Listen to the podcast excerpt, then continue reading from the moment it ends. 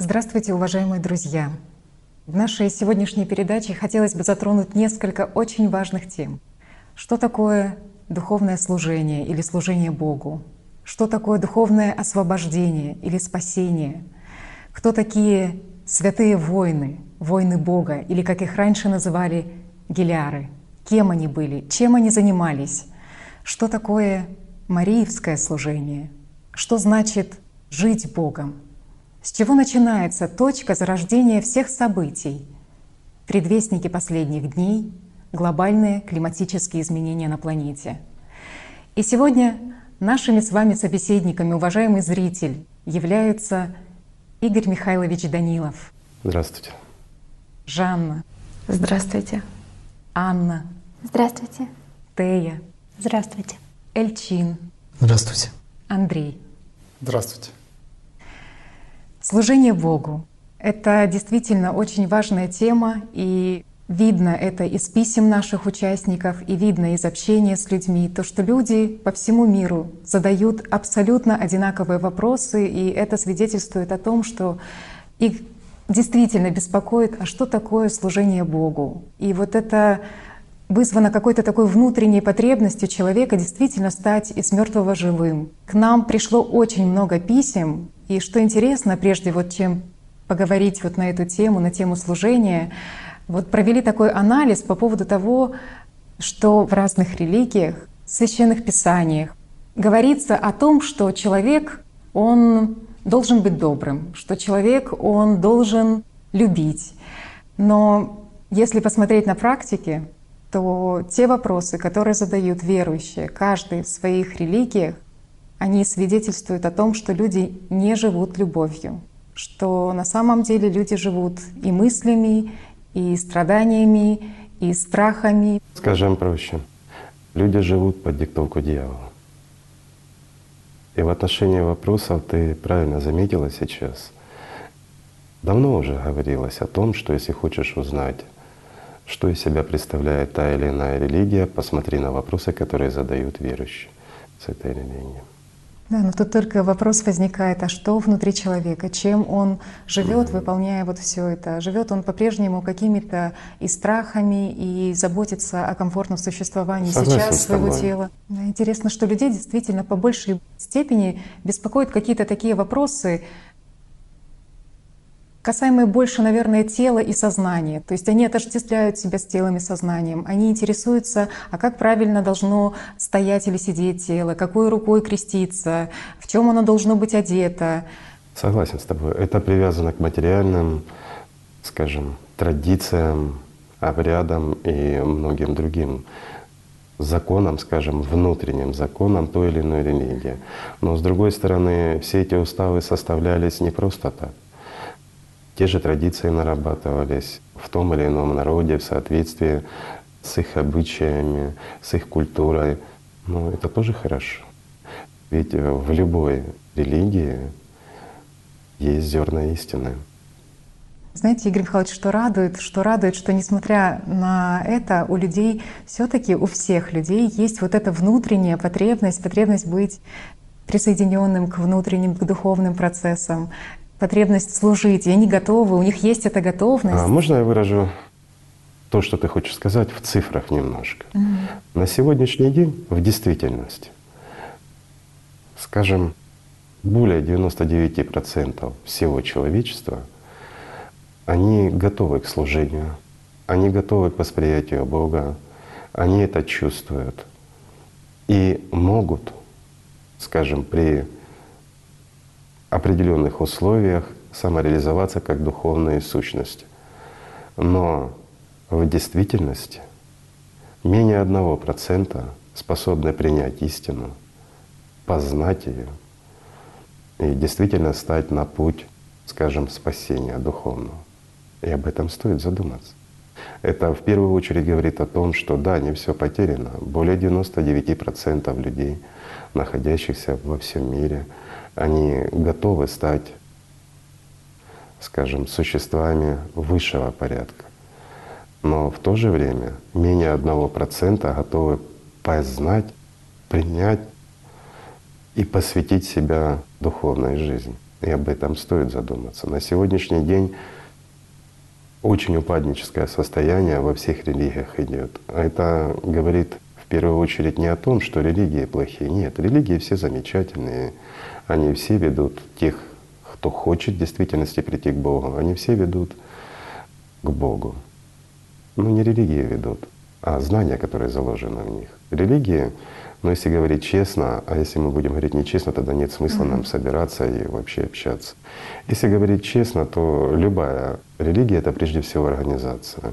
А как организация, она прежде всего заботится о ком? О себе, о своей организации о своем выживании, ну и, естественно, пролонгировании своего существования, расширение собственной власти.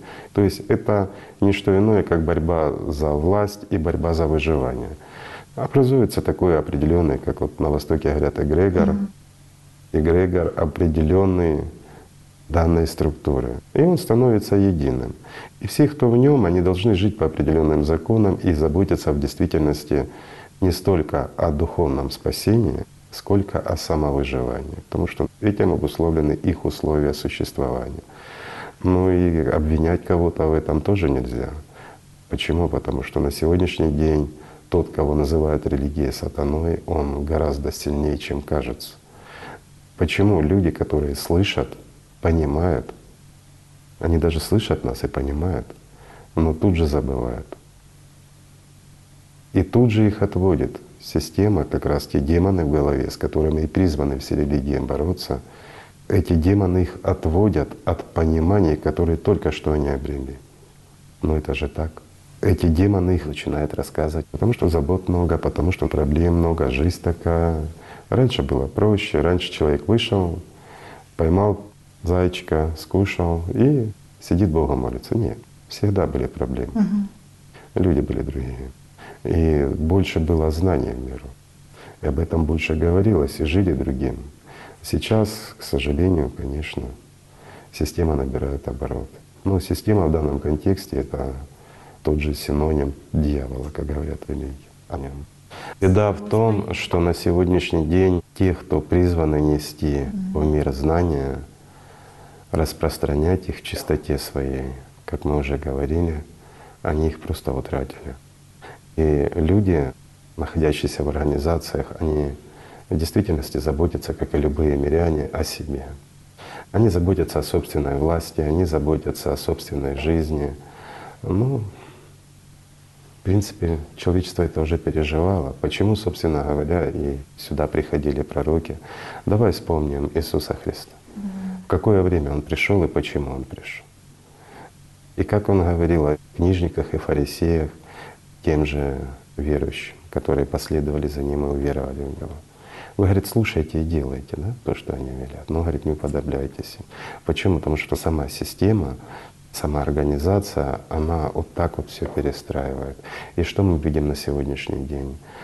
Ну, скажем, священнослужители озабочены как раз своими организациями, расширением своей власти. Но с другой стороны, вот простой вопрос хотелось бы задать людям даже. Не нам. Вы знаете здесь сидящие за столом. А вот людям — в Библии сказано, что все дано человеку под его власть, правильно? Он может использовать все. И растения, и зверей. И властью люди наделены над природой, могут делать, что хотят. Потому что Бог дал им это. Но сказано ли было Богом или Сыном Божьим, Иисусом? В данном случае берем христианскую религию. Разве где-то он сказал, что какой-то человек будет наделен властью над другим человеком? Простой вопрос. Не может человек иметь власть над другим человеком, иначе властью наделяются тому, который есть неотъемлемой частью каждого человека. Человек дуален, мы об этом много говорили, об этом говорят в принципе все религии. И сатана — это не что-то мифическое с рожками. Это как раз и есть те мысли, которые слышит человек в голове, которые воспринимает как собственные мысли. Сознание есть не что иное, как ну, часть той же системы или часть того же дьявола. Ну, по-разному называют, но смысл один и тот же.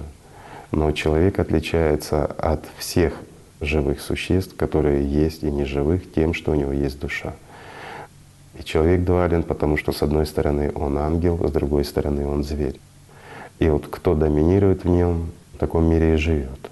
На сегодняшний день мы видим, кто доминирует в нашем человечестве. К сожалению, но это правда.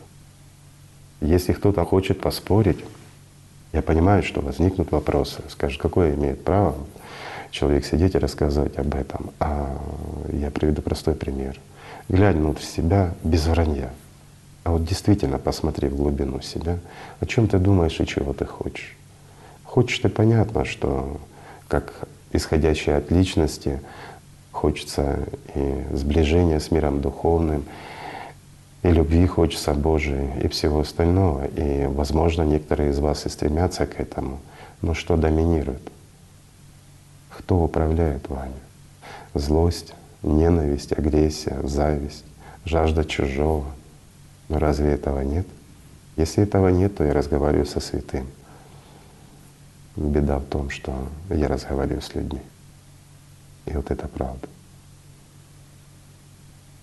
Поэтому и вопросы возникают у людей такие, что они не понимают простых элементарных вещей, потому что утрачена суть. И ответа не получают от таких же людей, которые не знают этой сути. Да, некоторые знают Писание, и очень удобная уловка, которой пользуются, в принципе, многие представители тех или иных религий, чтобы не учить, не понимать и не разбираться, достаточно сказать, вот так написано там. А это ведь Святое Писание, ты обязан подчиняться, ведь это Богом продиктовано. Ну, мы взрослые люди, и давайте скажем, назовите хоть одно Писание, которое было бы написано Богом или пророком. Хоть одно, существующее в этом мире. Почему? Потому что пророкам запрещено своей рукой писать даже хотя бы одно слово, касающееся тех знаний, которые он привнес. Иначе это нарушит выбор людей. Этого нельзя делать. Поэтому ни один пророк ничего не писал. Он не может этого делать. Писали люди, но, как правило, все святые писания писались через сколько лет? Угу. После того, когда уже не было пророка. Ну разве не так? А теперь давайте посмотрим. Простой пример. О чем бы мы ни говорили, пусть мы поговорим сегодня о чем-то важном и духовном, и люди что-то воспримут. Пусть попробуют завтра пересказать это кому-то, а потом записать то, что пересказали, и еще раз посмотреть, о чем мы говорили. И вы увидите, уважаемые друзья, то, что сознание ваше исказило даже те слова, которые сказали мы. И очень многое будет не понято просто для эксперимента, кто действительно стремится к духовному самосовершенствованию, они играются. Ведь многие играются ну, как увлечение, как баловство, как развлечение или свободное времяпрепровождение в духовных занятиях. Попробовать молитвочки, попробовать медитации, мантру почитать, так, поиграться. Но не для них, а тех, кто действительно стремится, хочет идти, вот для них можно попробовать вот это все. И они увидят и узнают, как сознание искажает элементарную суть. И вот для них бы я посоветовал еще не полениться. Вот посмотрели один раз эту передачу, через время посмотрите еще раз. Но когда посмотрели, запишите все свои понимания, что поняли, что осознали. Через время запишите еще раз. Просмотрите и запишите еще раз. И так повторите раз пять, шесть хотя бы, я уже не говорю 12, как положено. Да? Хотя бы. И вы удивитесь, какая разница будет. Ну не читайте, записывайте, смотрите передачу, записывайте. Приходит два-три дня, неделька, еще раз смотрите, опять записывайте свои откровения и понимания, на каких минутках кто говорил и о чем, то, что вы поняли, то, что легло близко к вам. А потом, скажем, вот, поставили себе пять раз посмотреть.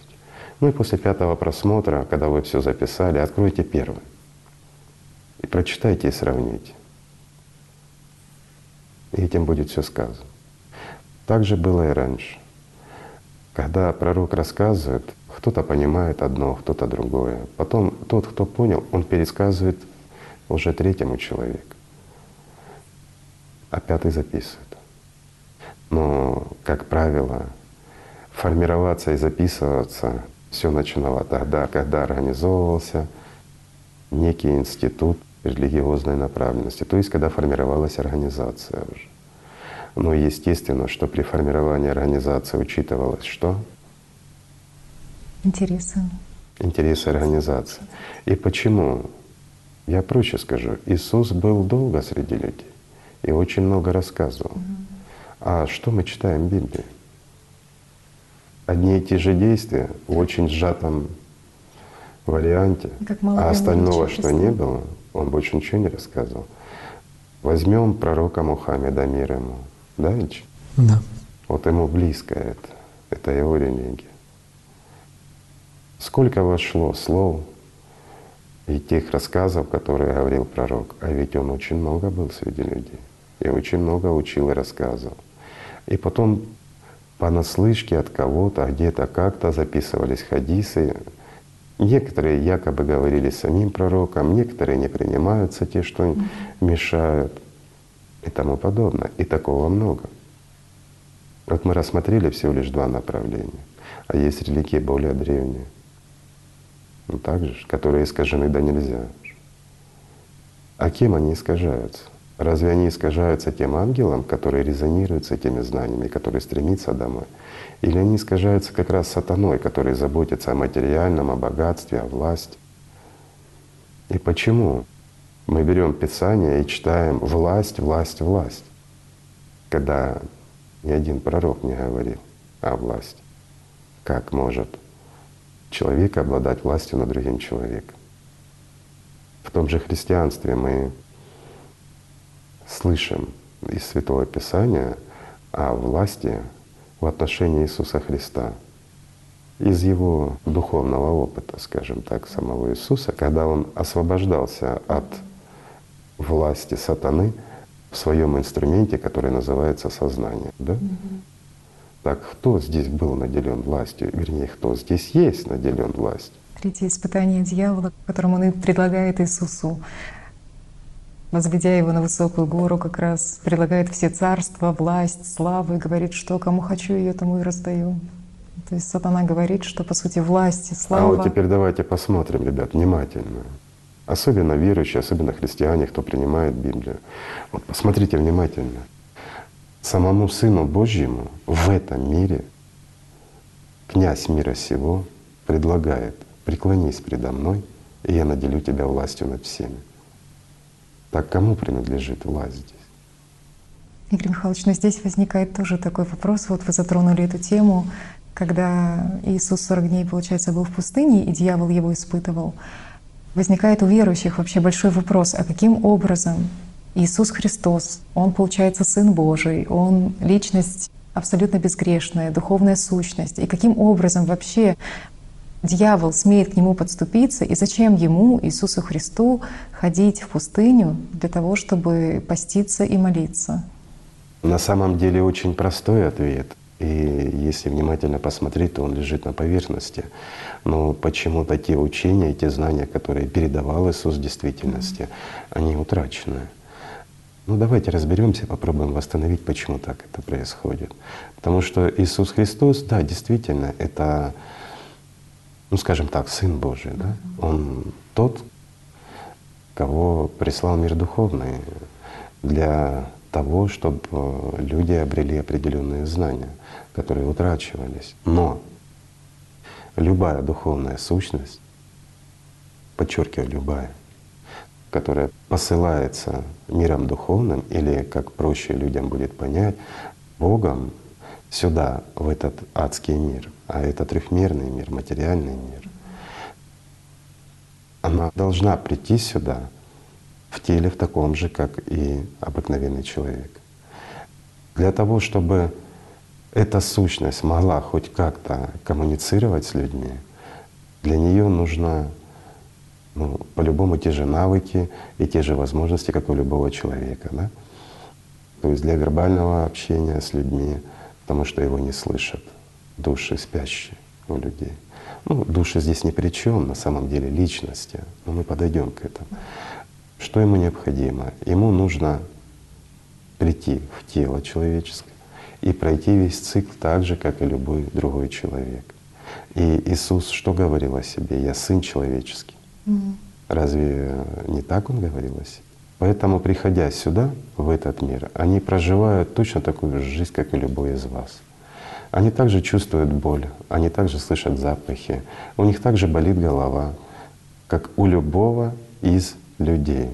И они также должны, подчеркиваю, также должны, как и любой из вас, победить в себе или приструнить, или перевоспитать свое собственное сознание.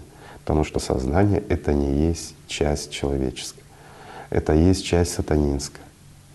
Человеческое в данном плане я отношу к духовной части человека, то есть к личности. Поэтому естественно, что сознание как часть князя мира сего, оно диктует свои условия и пытается бороться. Но Иисус как личность, наделенная опытом и определенными, скажем, пониманиями этих процессов. Поэтому он использовал такую жесткую практику для того, чтобы приструнить свое сознание. Но практика крайне тяжелая. И когда-то она очень широко использовалась, особенно в Египте. А пребывая в Египте, будучи еще, скажем, ребенком, Иисус прекрасно о ней знал. Поэтому, когда пришло время, ну, чтобы мочь свободно доносить истину, чтобы не вмешивалось его сознание и не перекручивало его слова, он решил пройти такую практику и привязать, скажем, или взять на жесткий поводок вот, вот это сознание, как маленькую собачонку, чтобы жестко и, скажем, уверенно быть том, что оно не будет мешать и вносить свои коррективы. Поэтому он использовал эту практику. Но вопрос в другом, что люди почему-то считают, что если сюда пришло, проявилось нечто с мира духовного, то оно должно быть совершенным, оно должно проявиться в своей чистоте, не понимая элементарных вещей, что если здесь проявится хоть один дух, каким он есть, то мир исчезнет. Он не сможет существовать. Потому что для любой материи духовное чистое проявление, оно просто разрушительное. Это действительно так. Здесь, конечно, можно подойти с позиции физики и долго об этом говорить, но поверьте, это так, даже с позиции физики. То, что мы называем алатом, если оно проявится не через септон, я понимаю, для физиков многие скажут, что мы разговариваем на непонятном языке. Почитайте доклад, подумайте немножко. Доклад по физике — это тем, кто интересуется физикой. не спешите отрицать своим сознанием, а просто полюбопытствуйте в качестве игры. И попробуйте поиграться тем, о чем там описано, и вы поймете, что это далеко не сказки. Но это всего лишь намек. Маленький намек на мироустройство для того, чтобы удобно было объяснить. Что это такое? Получается, что абсолютно все пророки проходят вот этот путь? Есть разница. Есть э, те, кого присылают с мира духовного, делегированные сюда, они проходят весь этот путь. А есть пророки. Пророки — это люди с активным ангелом. Не под диктовку сознания, не галлюцинация, а действительно активный ангел. Люди стремятся к Богу, они чувствуют. Ну вот как возьмем величайшего из всех пророков и последнего пророка Мухаммед, мир ему. Он был способен, человек способен был услышать Архангела Гавриила, да? ну Джабраилом называют. Поэтому мир духовный послал Гавриила на контакт с человеком, который в последующем стал пророком. И тот Джабраил просто ему объяснял знания. Он ему объяснял, но человек был способен это воспринять. Но это редкое явление. И разница здесь, собственно говоря, существенна. Человек, наделенный личностью и душой, который стремится, он проходит этот путь, он в постоянной борьбе. Если мы посмотрим жизнь пророка Мухаммеда, мир ему, то она тяжелая жизнь на самом деле. У пророка не может быть легкая жизнь. Михайлович, тоже вот вы говорили, что Иисус говорил себе, что Он Сын человеческий. И очень много, получается, в Писаниях где к Иисусу, в принципе, относятся слова «и Сын человеческий», и выражение «и Сын Божий», и возникает непонимание, а А, а здесь кто кого видит. И все зависело от того, что и о чем он говорил. Разрешая элементарные вопросы, он говорил, что он сын человеческий. Но когда касалось высокодуховных вещей, то, естественно, проявлялся Сын Божий. Ведь проявление Духа или основной сущности, тем, кем Он являлся, оно что же не всегда проявляется в чистоте, когда сознание вынуждено передавать ту информацию, которую диктует личность, да, или в данном случае архангел, по-другому не скажешь. Когда он диктует это все через сознание, тогда сознание само не понимает, что оно говорит. Но это тяжело для сознания, и это редко используется, потому что большая сила, которая передается, не все ее способны воспринять. Но живые, не безнадежно больные ангелы, скажем, в зачаточном состоянии, находящиеся даже у людей, они чувствуют этот отклик, и они обретают силу. Это то общение, которое идет невербально, а внутренне, от ангела к ангелу. В действительности Иисус, Он должен был, как и любой, Он должен был быть рожден женщиной, и Он должен был вырасти в этих условиях и познать этот мир, иначе как бы и что бы Он здесь понимал? Он бы его не видел. Вот я просто расскажу, а вот вы попробуйте представить. Мы находимся в трехмерном мире, а Иисус — существо, находящееся за 72-м измерением, вообще вне системы. Как можно увидеть то, что происходит здесь? Ну, я приведу простой пример. Представьте огромный телескоп в обсерватории, в котором можно рассматривать другие галактики. Можно ли через него рассмотреть волос человеческий, который положить и просмотреть? Через микроскоп можно, но через телескоп невозможно. Так и в данном случае. Ну, много споров идет, люди не совсем понимают, что такое измерение или еще что-то. Ну, скажем проще, земной мир трехмерный, там, где властвует дьявол, это всего лишь шесть измерений. Ну, точнее, пять, первое оно не считается. Ну, скажем так, шесть измерений, назовем общий цифр. Седьмое измерение — это уже высшее измерение, туда, куда приходит уже ангел. Не может туда прийти сатана, мертвое земное. Но все, что происходит в мире материальном, оно зарождается в шестом измерении. Так действует магия, так действуют силы. Но то, что исходит из седьмого измерения, когда оно может вмешаться, оно вмешивается на уровне как раз из осмической решетки, а не в самой ячейке. И события меняются сразу. Но опять-таки здесь нужно понимать, как происходят эти события. Это не значит, что по щелчку или как Иисус говорил, будет у тебя вера из горчичное зерно, скажешь горе, и она передвинется, да, но я так образно говорю. Это не значит, что оно возьмет и тут же по вере твоей оно передвинется, ни в коем случае. Если в действительности есть проявление и стремление вмешаться, то все происходит как бы само собой. Это растянуто, пролонгировано во времени у нас здесь, в трехмерности. Почему? Потому что у нас есть течение времени, у нас есть здесь, ну, скажем так, причина и следствие. Являясь причиной вмешательства высших сил, как следствие — это определенные изменения, которые происходят. Или простой пример. Человек принимает мысль, исходящую от демона. Мысль гласит, что твой знакомый нехороший человек. И человек принял ее. Это причина, причина первичного раздора.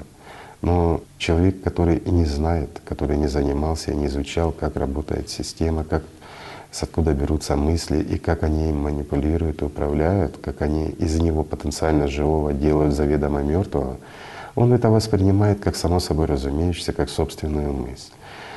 В последующем, чем это заканчивается? Тем, что они становятся врагами друг другу с тем человеком, которого они до того времени, пока не пришла такая мысль, они были в хороших отношениях. А потом вдруг они побили горшки, разошлись в разные стороны, рассорились, появилась ненависть. А ведь на самом деле, когда вмешивается сатана, он не только тебе присылает эту мысль о том человеке, он ведь присылает и тому человеку о тебе такую же мысль. Понимаешь? Третья сила, И которая... вот я еще больше скажу, почему 90 8% точно, даже больше, почти 99% смотрящих нас сейчас первый раз, подчеркиваю, первый раз наблюдающих нашу передачу, у них рождаются крайне негативные мысли. Даже те, кто нас хорошо знает, но сознание бурлит, кипит, и сейчас они нас не воспринимают, скажем, по-дружески. Они чувствуют одно, а сознание рассказывает другое. Но так работает сатана, и никуда от этого не денешься. Это является причиной. А вот следствие, если дальше человек начал развивать эту мысль, пустил, и она начала обретать форму, а мысль — материальная штука. Как только человек приложил силу своего внимания к этой мысли, и она развернулась и начала жить, то начинается следствие от этой причины. И в конечном счете, как мы начали рассказывать, два товарища, которые долго могли дружить, жили душа в душу, в конечном счете они становятся врагами. Почему? Потому что они приняли то шаблонное предложение в сознании. А кому не приходит в голову, когда они первый раз встречаются с человеком, оценочное состояние. И вот здесь, ну, есть такое правило — в большинстве случаев оно работает. Это для людей, которые плохо знают, как работает сознание, что такое жизнь, что такое система, ну и психолог дьявола.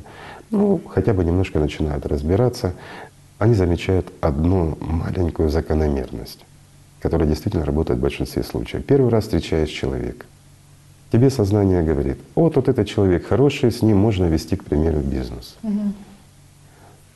Ты его оценил, хороший человек, можно вести бизнес, и в конечном счете это заканчивается или трагедией, или большими утратами. Но когда сознание говорит, да нет, это отвратительный человек какой-то, он, не веди с ним бизнес. Но человек, понимающий, как работает система, он начинает с ним работать. И все получается. Построить по-другому. Конечно. Вот многие сталкивались с таким явлением, кто в бизнесе. Все идет замечательно, все идет великолепно, да, вот уже контракт на подписание, потом бац, и все сломалось. Почему это происходит? Это все следствие тех причин, которые вы приняли до этого. Еще раз говорю, если сатана вмешивается между двумя людьми, или тремя, или пятерью, он шаблонно забрасывает им одни и те же мысли. Но если человек духовно развивается, он не воспримет эти мысли. И он прекрасно понимает, что хочет сатана. Он подойдет и скажет открыто, скажет, извини, друг, ну мне сознание навязывает такую мысль, вот что ты негодяй. И если тут настоящий друг и тоже разбирается, он скажет аналогично. Давай сверим часы, в какое время. Посмотрим на часы, в одно и то же время пришла одна и та же мысль. Ведь сколько раз, работая в группах, это замечалось, ну, когда люди действительно работают. Разве не так? В этом смысл. Да. Все шаблонно, все повторяется. Не опишешь это ни с позиции метафизики, ни с какой-то другой. Почему не опишешь? Потому что в действительности никто нас не знает магии, никто не знает метафизики. Все приблизительно, все по чуть-чуть. Вот занимаются в религиях экзорцизмом, так называемым. Мы уже как-то поднимали этот вопрос. Ведь изгнать демона или приструнить может более сильный демон. И когда священник именем Божьим, святой водой изгоняет демона, и действительно это происходит, то в действительности, если глянуть, что у них написано и как это происходит, то в действительности он должен договориться с более сильным демоном для того, чтобы знать более слабо. Ну, это вот с одной стороны это сказки, но мы живем в сказке. И сказка ли это? В чем вопрос. Когда это часто и густо случается. Но это не подтверждается наукой. Это все остается так, за гранью понимания. Почему? Потому что многие ученые с мировыми именами, когда они подходили к вопросу метафизики, они или пугались, или сворачивали свою деятельность научную. Почему? Потому что ну, их будут не так понимать. И боясь за свою карьеру, за то, что как к ним будут относиться другие люди, они прекращали этим заниматься. Или пытались объяснить как-то очень скользко и не лезли дальше. Интересно, что и у людей непонимание того, что происходит с ними, и того, что происходит с ними на невидимом уровне, вот отсутствие вот этих знаний исконных о своей природе. А человек прежде всего должен знать, что происходит, mm. откуда рождается мысль, что она хочет, что хочет от тебя сатана. Ведь Бог ничего не хочет от человека. Абсолютно. В действительности Бог не видит человека, пока он не станет ангелом. Только тогда мир духовный замечает его. А разве можно увидеть то, что находится под водой в болоте? Нет. Это блод. Оно грязное, поросшее растениями. Что происходит в том болоте, никому не видно. Но когда из этого болота поднимается лотос, и он раскрывается перед солнцем, солнце его видит. А вот так же и человек, когда в нем просыпается ангел в силу длительной духовной работы, скажем, настоящей, ну тогда он виден перед миром духовным. Ну, только так. Игорь Михайлович, а с чего зарождается вот эта точка зарождения всех событий происходящих? Ведь то, что видит человек здесь, сейчас, в настоящем, это всего лишь следствие прошлого. Ну, на самом деле все прописано. Это не значит, что судьба или еще что-то. Вариаций будущего огромное количество, но ограничено.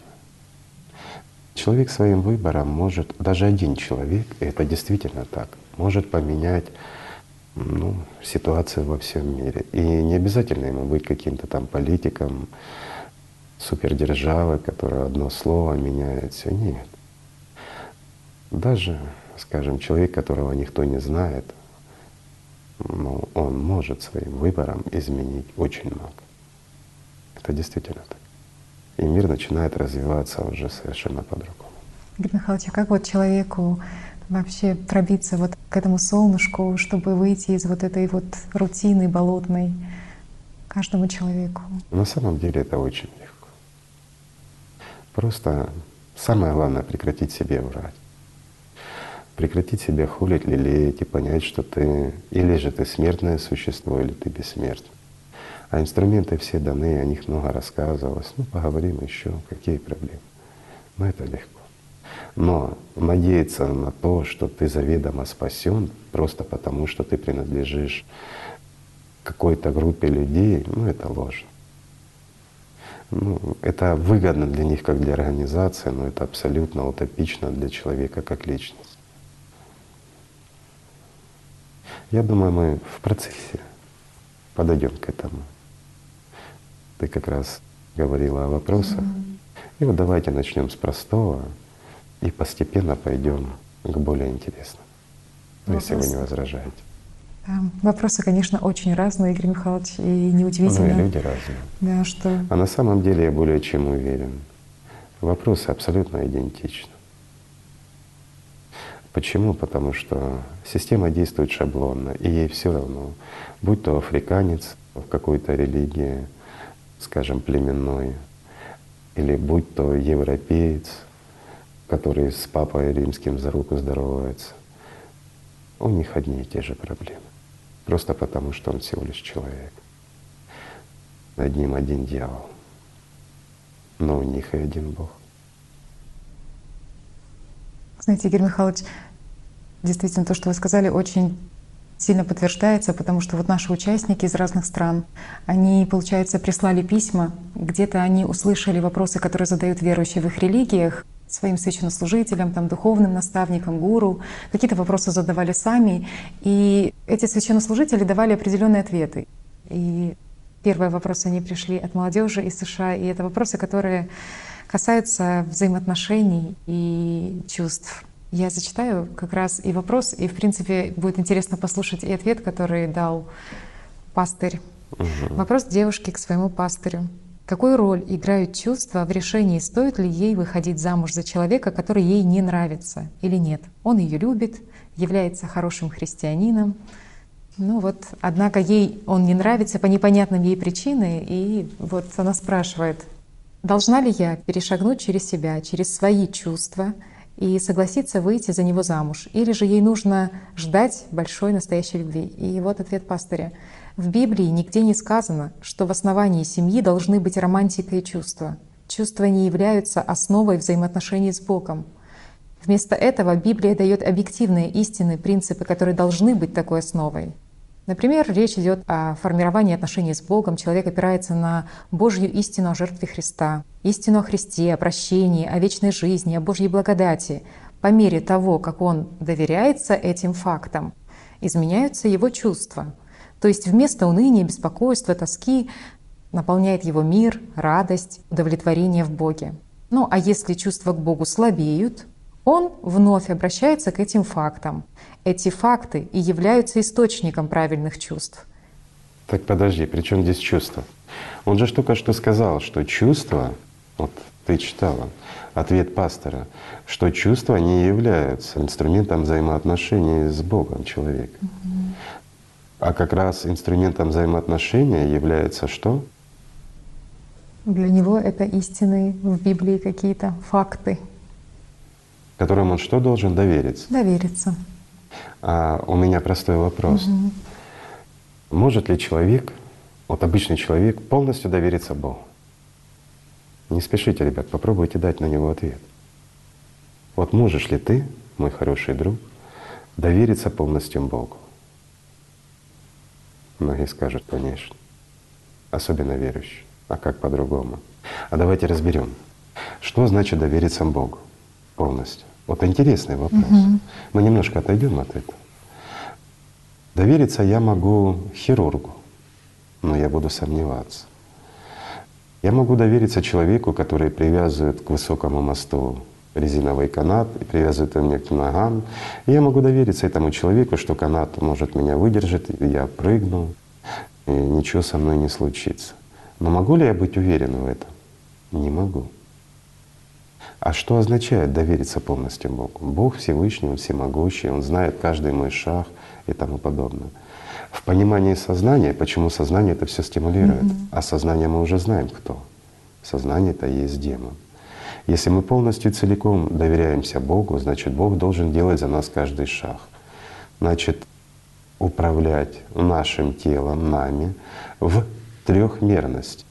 Это чей мир? Дьявола. Это мир дьявола. И это сказано в Святом Писании. Не спорьте, уважаемые священники. Так написано в том, что вы воспринимаете как посланное Богом. Теперь угу. простой вопрос. Если об этом говорится там, и мир этот принадлежит сатане, сатане так какому Богу ты молишься? Простой вопрос. Какой Бог руководит твоим телом и всем событиям здесь? Кого ты воспринимаешь как Бога и кому ты можешь доверить свое тело? Опять-таки себя. Это прежде всего тело, это свой мир, свое существование, как внутреннее, так и окружающее тебя. Что хочет человек? На самом деле человек, банально живущий, просто стремится к власти. Почему? Потому что основной бред за власть в этом мире — это как раз и есть сатана. Для него кроме власти ничего не интересно. Поэтому и люди стремятся к власти. Они хотят владеть, обладать и иметь. Разве не так? Разве не на этом построены все молитвы материального плана обращения к Богу. Это иметь отличное здоровье, обладать властью. Ну дай Боже. Ну знаете, как она даже сама формулировка. Как Бог Боже. даст, так как и Бог будет даст. и тому подобное. Мы все используем mm-hmm. эти привычно шаблонные выражения. Mm-hmm. Бог даст, слава Богу и тому mm-hmm. подобное. Да, Бог дал. Mm-hmm. Ну какой Бог? Ну, какой? Вопрос в том, какой Бог наделяет материальными ценностями людей здесь. Бог, который дает жизнь вечную, или Бог, который забирает жизнь вечную, обменивая ее на подачки. В свое время, когда Америку, помните, да, завоевали mm-hmm. европейцы, они приносили бусинки им, стекляшки, mm-hmm. и выменивали на это золото. Mm-hmm. Вам ничего это не напоминает, уважаемые друзья? Mm-hmm. Довериться Богу в понимании, Ну, некоторые начнут возражать, это надо довериться духовно и тому подобное. Ну как же довериться духовно, если с Богом человек может общаться только вербально посредством своего доверия, доверия истинным, прописанным в святых писаниях, да? но не чувственное восприятие. А как же тогда Бог контактирует с людьми? А ведь в действительности, скажем так, со Святым Духом ну, не с Богом, с Богом невозможно контактировать. Бог — это не дядечка с бородой, сидящий на тучке, у которого масса экранов, сколько миллиардов людей, столько у него экранов, и он вот заботится, кто с какой ножки встал, куда пошел. Он же, ему же подоверились люди, и вот он должен всеми управлять. Ну а где ты тогда? Где твое решение? Ну разве не так? Мгм. Нет. И вот мы возвращаемся опять. Мир чей? Мир сатаны. Все шаблонно, все банально, все просто. Одни и те же установки, одни и те же желания, одни и те же стремления. У кого-то они реализуются лучше, у кого-то хуже. Кто-то стремится к этому, а кто-то выбирает пассивную власть. Мне ничего не надо, я ничего не хочу, но пусть будет так, как я сказал, да? То есть все стремятся к этому, когда они находятся под властью животного. Разве не так? И вот опять-таки получается, что как ни крути, а довериться тому, кого ты не знаешь, я имею в виду с позиции духовного, пока у тебя нет духовного, чувственного взаимоотношения с миром духовным, ты не можешь, как бы ты себе не врал. А вот сознание, оно лживое, оно все время рассказывает тебе сказки. Бог Всевышний, Он все может, Он подыми камень, Он там, куда бы ты ни заглянул, Он там. Да, силы Аллата, формирующие этот камень, силы, исходящие от Бога, они формируют весь видимый мир. И невидимый тоже. Ну, это так. А силы Аллата — это часть, естественно, мира духовного, то есть часть Бога, как ни крути. Но это не означает, что там сидит дядька с бородой, у которого планшет, и он по всему видит, да? Ну, сидит под камушком и управляет твоей жизнью. Бред. Ты можешь довериться? Вот проще говоря, если ты не знаешь суть, если ты не имеешь контакта с миром духовным, если ты не знаешь, что это, не можешь. Но ты надеешься на того, и вот здесь самое ключевое, что я полностью перекладываю всю ответственность за свое духовное развитие на кого-то. Можно перекинуть это на гуру, почему многие религии, они основываются на том, особенно восточные, что у тебя должен быть учитель, который тебя научит. А проще говоря, ты должен добровольно сдаться в рабство какому-нибудь, простите Господи, но это правда, извращенцу и лентяю на пять лет побывать у него в рабстве, чтобы он тебя научил глупостям. Потому что они давно забыли, что это такое. И они забыли о душе, они забыли о чувствах. Но у них есть Писание, и они вот это вот философствуют. Простите, я не критикую ни в коем случае. Каждый имеет право заблуждаться как хочет. И если Далай-Лама говорит, что сознание превыше всего, а Бога нет, то у меня простой вопрос. А почему Далай-Лама зациклен в этой сфере? И он не обретет свободы никогда. Он вынужден перерождаться. И вот умные пусть подумают, это жизнь. Ведь но многие скажут, особенно знакомые с Востоком, что реинкарнация — это естественный удел. Выше, ниже там перерождаешься. И человек перерождается, душа бессмертна и тому подобное. Душа бессмертна. Но ты рождаешься один раз. Ты или освобождаешься, сливаясь с душой, становишься ангелом, или становишься субличностью.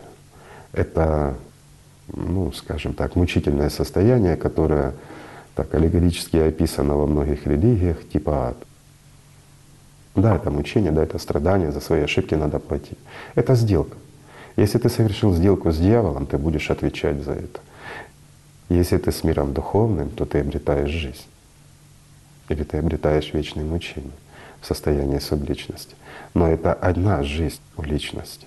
Душа перерождается, но тебе от этого не легче, потому что будет другая личность, и будет другой человек жить. Ну разве не так? Так. До тех пор, пока не появится тот, кто в действительности спасется, и тогда все, кто, ну, как пиявки налипли на душу, они такие, избавятся от своих мучений. Мы много об этом говорили, об этом очень много написано в древних религиях, это общеизвестный факт, да и в новых тоже, кстати. Но просто из-за неудобства это часто убирали в последующем. Те, кто создавали религии на базах учений, основах учений, которые привносили их пророки, ну, они много истины просто убрали. Берем христианство. Вот христиане скажут, ну какое может быть, да? Ну какая реинкарнация? Ребята, последователи Христа, первые христиане, которые держали в чистоте, которые жили в общинах, ведь это действительно первые последователи, ученики Христа, которые следовали Его знанию. У них не было главных, они не боролись за власть. У них было все по-другому. И они четко знали о реинкарнации, они понимали, рассказывали в принципе то же, что я сейчас говорю вам. И при желании там подтверждение этому можно еще найти. Еще не все стерли последователи тех, кто создал на учениях Иисуса Христа религии. Подчеркиваю, религии их масс. И опять-таки, как может быть из одного знания формироваться масса религий? И в чем заинтересованы люди, которые это делают? В духовном освобождении или в послушании? И вот этим все сказано. Потому и вопросы такие от людей, которые находятся в этой религии. Человек давно находится в религии, он не знает элементарного. И ответы такие. И ответы очень удобные для кого? Для организации, а не для этой девушки. А девушка, у которой стоит выбор — выйти за нелюбимого человека замуж или не выходить и ждать любовь. Но что такое замужество? Это соединение людей. Понятно, что любовь земная — это не любовь божественная. И вся вот эта, ну, скажем так, суета вокруг любви, больше это гормоны, ну, где-то люди соответствуют друг другу, нравятся. Но должны быть какие-то чувства для принятия этого решения. Если они весомые, люди хотят пожить, ну, живутся, живутся, нет, разбегутся. Но во всяком случае, заведомо не любя человека, даже он тебя не интересует, и заключать с ним брак. Ну, если разве что по расчету, если тебе не нравится человек, но тебе нравится его возможность, под диктовку сатаны в этом мире, ну почему бы и не так? Логично. Но если откинуть это все, если собираешься уже создавать какую-то ячейку, ну создавай ее хотя бы чувствовать. Или хотя бы какими-то взаимоотношениями, которые вас в действительности сближают, они вам нравятся. Но ответ, который прозвучал, ты должен повиноваться и подчиняться организации. Ты должен слушать то, что написано, и быть довольным, и иди выходи замуж. Мучайся, страдай, а потом всю жизнь бегай к нам, мы тебе будем помогать и рассказывать, что ты опять должен читать, повиноваться и слушаться нас. Ну разве не так? А сколько вы слышали таких ответов? Они аргументированы, красиво рассказаны, но не пустые. Это мир сатаны. И он формирует все. И понимание ваше, и речь говорящая. И в данном случае, вот многие сейчас подреагировали, да, я говорю с вами с помощью вербального инструмента, с помощью опять-таки тех же когнитивных способностей и тому подобное, которые я использую через сознание и через все остальное, так же, как и вы. А по-другому вы меня не услышите. Разве не так? И в этом весь ответ. Это инструмент, но его можно использовать по-разному. Я скажу проще. Все есть инструмент. Есть мастерок, которым можно расковырять камни, разрушить дом, а есть мастерок тот же самый, но в других руках. И он направлен на то, чтобы строить дом. Также и сознание, оно служит не человеку, но человек может заставить его служить себе. Как поступил Иисус? И миру духовному. Исключительно миру духовному. Так должно быть. Вот э, у нас на занятиях тоже, когда поднимаются такие вопросы, то так как ребята уже серьезно работают с блокнотами, то опять же в этой ситуации важно рассмотреть, на какой позиции находится сам человек, который задает этот вопрос. То есть вот так как только что вы сказали, что человека может сводить сознание, то есть оно может подсказывать и говорить, что «Ну, давай этот человек тебе нравится, или наоборот говорить, а он тебе не нравится. Поэтому Тут, э, скорее всего, надо еще задать вопрос девушке, а как она, она это слышит? То есть это мысли, которые ее убеждают, что это человек плохой, или это она чувствует? Она не говорит, что он плохой. Девушка говорит, что он хороший, но он ей не нравится. И здесь вопрос идет о том, что она чувствует. Освящение говорит, нечувственное должно быть восприятие Бога, да? И общение нечувственное. Но факты. Не в опыте, не в работе, а в надежде на упование на священника и абсолютном подчинении Ему, тому, кто ей это рассказывает. Тот, кто Вот тогда она помочь. будет довольна. Момент, когда он должен помочь разобраться, он наоборот как А бы вот теперь направляет. вопрос. Я ведь не обвиняю этого священника. Он такой же, как и эта девушка.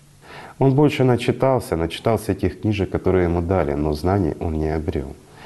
Он так же, как и она, заинтересована, а вот может ли Бог там подсказать или еще что-то. Так же и он надеется на Бога и уповает, что он ему пошлет новый автомобиль или еще что-то, что его повысят по работе, он там выслужится, и он сможет в свою семью принести больше средств, как любой человек. Для него это банальная работа. Это достаток, источник его доходов. Еще это удовлетворение его банальной человеческой страсти — власти. Ему нравится, когда ему целуют руку, когда перед ним преклоняется и говорит, да, святой отец. А святой отец это кто? А что написано в Библии, что сказал Иисус по этому поводу? Никого не называй себе отцом, ибо один Отец на небесах, да? И ну, раз Отец на небесах, мы ведь служим Ему, значит, мы тоже можем себя так называть. И все обязаны нас так называть. Почему? Потому что мы по праву Бога подобны. И тут же сознание приравнял. Ведь это не люди плохие. Это сознание их такими делает. Их незнание, их лень и нежелание противостоять сатане и делает их рабами и марионетками в руках системы. В этом беда. И беда в том, ну я бы сказал, вот человеческим таким критерием, это то, что приходят, привносят, дают, а люди этого не ценят. Они это разбазаривают в угоду желаниям, исходящим как раз из уст сатаны. Ведь сатана диктует тебе, что у вас желать, и он тебя заставляет желать это. И человек, получается, желает больше материального, чем духовного. То есть он хочет существовать один день, сегодня, но он не думает о том, что завтра может быть жизнь вечная. Вот. вот такая диктатура демона в голове. Действительно, получается, у системы, у дьявола вообще вот эта тема отношений между людьми — это такая самая, наверное, сытая тема, сытная для И ты системы. правильно сказала, сытная. Вот многие скажут, зачем сатана это делает? А ведь в действительности, если мы возьмем, что такое сатана и что такое наше сознание, я просто поясню нашим друзьям, которые, возможно, еще этого не знают или не слышали, на простом банальном примере. Наше сознание, оно подобно вот твоему планшету. Планшет, подсоединенный через Wi-Fi к интернету. Интернет в данном случае — это, ну, скажем так, это и есть тот, кого мы называем дьявол, да? Но опять-таки, для того, чтобы увидеть, что там написано, ты его должна включить, подать энергию и тому подобное. Так же? Да. То есть это то, через что ты общаешься с определенным виртуальным миром. Логично, да? И вот здесь я проведу параллель.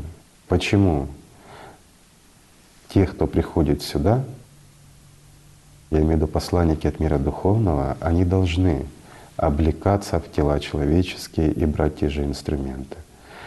Представьте, для того, чтобы увидеть это все, что здесь происходит, давайте сравним в форме игры. Компьютерная игра. Виртуальные очки есть, знаете, да, такие вот? Все знают, я надеюсь, наши друзья знают. Вот одеваешь ты виртуальные очки, и все, у тебя есть главный действующий герой, ты как бы попадаешь в сказку, в некий виртуальный мир, и он делает все, что ты хочешь. То есть ты делаешь что-то там. И многие геймеры, игроки, скажем так, они настолько заигрываются, что не утрачивают реальность здесь, и они играют уже виртуально, они живут этим. Их аватар или персонаж, которым они играют, он там выполняет, все живет и тому подобное. Так вот, почему тот, кого посылают с мира духовного, должен одевать в форме тела, сознания и всего остального вот, вот эти виртуальные очки, чтобы видеть, общаться с вами и понимать вас. Если глянуть даже с седьмого измерения, я не говорю выше, это все превращается в единички и нолики. И нет виртуальной игры. Угу. Ее просто не существует. Есть программа, которая прописана, ну, скажем, умело прописана с различными вариациями ваших шагов вправо или влево, с раскрытием задних фонов и всего остального. Но это программа. Вот так она выглядит с более высокого мира. Ну, не совсем так, но для понимания так. Поэтому и одевают виртуальные очки и играют группы со всеми для того, чтобы рассказать людям, что достаточно на самом деле нажать кнопочку, и весь этот мир исчезнет, в буквальном смысле слова. Но каждый человек может прекратить играть и начать жить. Вот просто прекратить играть. Это не значит уйти, нет, ни в коем случае. Просто жизнь надо обрести здесь. И инструментом как раз для этого обретения и являются те знания в чистоте, которые были принесены пророками. Это в первую очередь. И ведь все говорили обличение сатаны. Что это значит? Пройти Армагеддон. Но опять вот многие религии приходят к тому, что будет общий суд и тому подобное, даже не понимая, что это не знаю, ну, уповают на то, что придет пророк или посланник Божий, он будет всех судить и тому подобное. Каждый проходит свой путь. Да, в конце времен будет, но спасения не будет. Просто все сотрется. Но это суд, который никому не выгоден, и он не приведет ни к чему. Но собственный Армагеддон и собственный вот этот суд человек проходит сам в течение своей жизни, не после смерти, друзья, а в течение жизни. После смерти он уже получает физического тела то, что заслуживает. Наступает время платить по счетам. Все, что ты в этом супермаркете жизни приобрел, за это и заплатишь. Михаил а что такое настоящее чувство? Потому что система спекулирует на том, что дает людям либо эмоции какие-то, либо ну, люди Я скажу свободу... проще, это свобода, свобода в любви. В любви настоящей к миру духовному. Для многих это прозвучит никак. Но для того, чтобы это испытать свободу, нужно избавиться от диктатуры сатаны. И вот тогда действительно наступает свобода. Ну, тогда прекрасно понимаешь и знаешь, что хочет та или иная шаблонная, скажем, ситуация, которая создается вокруг тебя. Ты знаешь, куда пойти, зачем пойти, что будет. Но вынужден идти, потому что так должно быть, ты ж в этом мире. Тело нужно кормить, за телом нужно ухаживать, нужно и работать, нужно и жить. Но во всяком случае не возникает глупых мыслей и желаний, скажем, те, которые навязывают система, власти, еще чего-то, чрезмерных средств или еще что-то. Я не говорю, что богатство плохо. Нет, богатство хорошо, оно дает определенные возможности, расширяет ваши возможности для реализации. Опять-таки, а вот реализации чего уже стоит выбор за вами реализации дел хороших, направленных на, скажем, духовное просвещение людей или помощь духовную, или просто помощь людям, ну или же на самоудовлетворение, да? на банальном, на приобретение и покупку большей власти. Власти над кем? Над иллюзией. Купите себе компьютерные игры и властвуйте. Тоже, Игорь Михайлович, часто вот в словоупотреблении у людей используются такие слова, как чувство справедливости, чувство чести, чувство достоинства. Ну и вот здесь надо отдать должное религиям, что они все таки воспитывали и воспитывают в людях определенные эти чувства. Во всяком случае, это прописано. Но с другой стороны, хотелось бы отметить, у нас масса религий, которые существуют тысячи лет — но тысячи лет люди убивают друг друга. Тысячи лет люди друг друга обманывают. Почему? Потому что в основе все-таки лежит диктатура сатаны в самих людях. К сожалению, но и вот здесь вопрос заключается в том, что тех, кто становится на путь служения миру духовному, а ведь, извините, священничество — это и есть служение. Mm-hmm. Это одна из низших форм служения миру духовному. Да, действительно, вы не ослышались, из низших форм служения. А ведь их функция — это просто пересказывать истину. Они не вмешиваются в противостояние, прямое противостояние тем силам, которые находятся на невидимой стороне. То, что должны выполнять вот те же гелиары, как ты говорила, воины света. Они в это не влазят. Их задача — это передавать истину в своей чистоте, не производя никаких подмен от системы. Но, как мы видим, они с этим не справились. К сожалению, но это так. И та гордыня, вот если кто-то услышит, могут показать сейчас вот этот кусочек кому-нибудь из власти имущих при организациях религиозных, это могло бы их возмутить. А вот это возмущение как раз и есть всплеск кого? Правильно, сатаны. Диктатура дьявола над вами. И над этим тоже стоит задуматься. Как говорят на Востоке, если ты не ел лука, то почему у тебя внутри горит, да? Совершенно правильно. В ответ на это возмущение. Вот, Игорь Михайлович, тоже в продолжении любовной тематики тоже еще один вопрос. Вопрос парня уже. Не получается заводить отношения с девушками. Не раз уже пытался. Потом все таки встретил в их церкви девушку, помышлял о свадьбе, но вдруг она перестала с ним встречаться. Теперь он ничего не может ни спать, ни есть, ни молиться, ни читать Библию. И хочет только одного, чтобы Бог ее вернул. Вопрос к пастырю.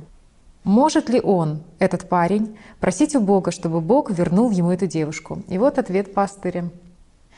Научись смотреть на истинные духовные ценности. Вопрос о создании семьи нужно доверить Богу и просить Его милостыни и разрешения, а не диктовать Ему свои условия. Он знает, кого, как и когда расположить к тебе. Будь готов принять то из Его рук, что Он пошлет тебе на пути. Честно, даже комментировать не хочется. Но опять мы возвращаемся к дядьке с бородой на тучке, который вот это вот сидит и думает, извините, кто с кем будет сожительствовать, жить и тому подобное. Ну, это насколько принижение идет самого понимания, что такое Бог. Mm-hmm. Я уже не говорю о Боге, а даже понимания нет, что это. Люди просто не понимают, что такое мир духовный, не понимают, что такое Бог, они не понимают, что такое жить миром духовным. И вот от этого все идет. И очень сильно спутана с системой, то есть с вот этим дьявольским существованием. Да, здесь диктует сатана. Это правда. Его задача с кем кого свести. Для того, чтобы был бардак, чтобы было постоянное противостояние, постоянная борьба за власть и тому подобное. Мы знаем массы семей, но лишь в единицах есть гармония когда люди действительно живут хотя бы уважением друг к другу, хотя бы каким-то. Основные семьи, сколько бы мы ни брали, это постоянный раздор, постоянные скандалы, постоянно доминирование одного над другим. То есть это постоянно система просто, ну скажем так, кормится с этого. Это постоянный раздор. Мы знаем, что такое корм для системы. Это активная работа сознания основном обусловлена эмоциями, яркими вспышками, эмоциональными, не чувственными. Чувственное восприятие система не воспринимает, поэтому она выступает крайне категорически, чтобы не было внутреннего глубинного чувственного вот такого контакта ангела с миром духовным. Но зато сознание должно активно работать. Везде враги, везде его не слушают. Человек должен быть эгоистом, он должен быть рабом системы, он должен быть смиренным перед сатаной, быть должен послушным и ручным. И не думать о Боге, и не думать о никаких делах. Ты должен ждать, надеяться и тому подобное, и молить. Что значит молить Бога о второй половине? Или же использовать молитвенные практики, а ведь многие так тоже дают советы. Молись, и Господь тебе вернет. Ему что, делать больше нечего? Возвращать ваших возлюбленных. А возлюбленная ли она? Вот в чем вопрос. О чем мечтает этот товарищ? Одна единственная, до этого никто на него не обращал внимания, одна единственная сжалилась над ним, и теперь он к ней привязан, да? Ну, даже комментировать не хочется, честное слово. Абсолютная абсурдность. Как человек бедный не разбирается, так извините, и тот пастор, который отвечал, он также далек от мира духовного, как и этот парень. Просто что интересно, что Ведь такие же вопросы люди задают, ну, задают каким-то гадалкам. И вот у нас тоже есть вопрос из Румынии. И ответы будут абсолютно идентичны. Давай посмотрим, что гадалки. Властью мне данной, там, я молитва Иисусова, изгоню с тебя беса. Или я тебе наколдую, я тебе приворожу, я тебе создам. Да то же самое. Чуть-чуть выражение меняется. Ну давай послушаем, чтобы не быть что голословным, говорят. пусть Мгм. люди сами подумают. Я думаю, подобные вопросы наши друзья, они слышат, те, особенно кто в религиях, часто на своих богослужениях и тому подобное. Вопрос таков. Несколько лет жила с мужчиной в гражданском браке. У меня были хорошие отношения, но в один момент все рухнуло. Гадалка мне сказала, что он мне изменяет. У нас с ним был большой скандал, в результате мы расстались. Есть ли какой-то способ обрести вторую половинку, но только так, чтобы это было навсегда, чтобы человек был верным, любил только меня? Ответ от гадалки был таков. Могу посоветовать вам провести ритуал на любовь. Это действенный способ помочь открыть свое сердце для чувств и найти вторую половинку. Для обряда понадобятся только свечи, большое желание привлечь любовь. В течение нескольких минут нужно максимально концентрироваться на своих желаниях и мечтах, связанных с любовными отношениями. Сердце наполнится мыслями о счастье и любви и откроется для новых взаимоотношений. А что хочет эта девушка? Вот ее желание, чтоб любили меня, э, мне подчинялись, а понятие любовь, она ведь не просит любить кого-то. Это говорит о чем? Что люди не умеют любить в действительности. Они далеки от этого понятия. И любовь сводится к подчинению беспрекословному. Ну, раз человек тебе подчиняется, живет ради тебя и делает все для тебя, значит, он тебя любит. А как же ты? Она ж не просит, как мне научиться любить кого-то. А что такое любовь, Игорь Михайлович, настоящая? Как она Настоящая проявляется любовь? взаимоотношениях между людьми? Никак. Любовь между людьми возникает только на чувственном уровне между теми, кто, скажем так, един с миром духовным. Вот если мы возьмем мир духовный, он бесконечный, и в нем бесконечное число ангелов, абсолютно бесконечно. Ну, его невозможно сравнить, как-то сопоставить даже. И самое интересное, что там царит любовь, гармония, свобода. Понятие свободы, оно может быть только в любви и только в единении с миром духовным. И здесь получается, когда люди, ну, скажем, даже проживая, еще пребывая здесь, но достигли вот этой внутренней духовной свободы и истинной любви с миром духовным, то эти люди, они чувствуют друг друга. Они общаются без слов друг с другом. Они любят друг друга, они действительно любят друг друга. И самое парадоксальное, что их чувствует масса других людей. Они чувствуют, но реагируют по-разному. И в принципе, чем сильнее сатана управляет человеком, тем больше возмущения это в нем вызывает, даже глядя на этих людей.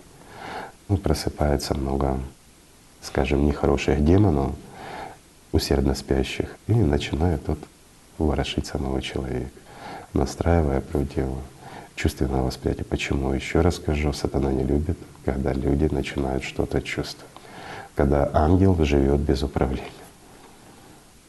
Это угроза. А от угрозы система пытается избежать любым путем.